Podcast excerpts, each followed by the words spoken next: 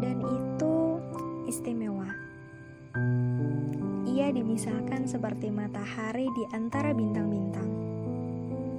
Lebih terang, lebih menyilaukan, dan membuat para bintang tidak terlihat keberadaannya. Ia semisal kedudukan Nabi Yusuf bagi Nabi Yakub di antara saudara-saudaranya. Mata Nabi Yakub bahkan sampai buta karena bersedih setelah kehilangannya. Di bulan Ramadan, Allah wajibkan kita untuk berpuasa. Menahan diri dari segala hal yang dapat mengurangi nilai, terlebih pada hal-hal yang dapat membatalkannya. Imam Al-Ghazali mengatakan bahwa berpuasa adalah setengah daripada sabar. Sedangkan sabar merupakan setengah daripada iman. Ramadan itu penuh ampunan.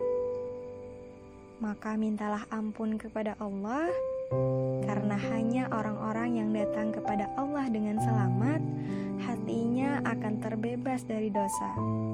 Dan mereka itulah orang-orang yang beruntung. Ramadan itu bulan turunnya Al-Qur'an. Sebuah kitab petunjuk bagi umat manusia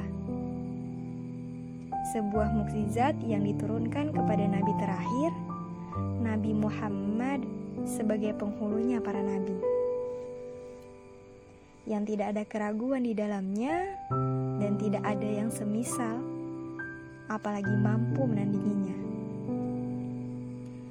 Ramadan itu waktu terbaik untuk mengevaluasi diri. Sudah seberapa istimewakah Ramadan itu kita perlakukan? Sudah seberapa yakinkah puasa kita bernilai dan menambah keimanan? Sudah seberapa tuluskah kita sujud dan memohon ampun kepadanya?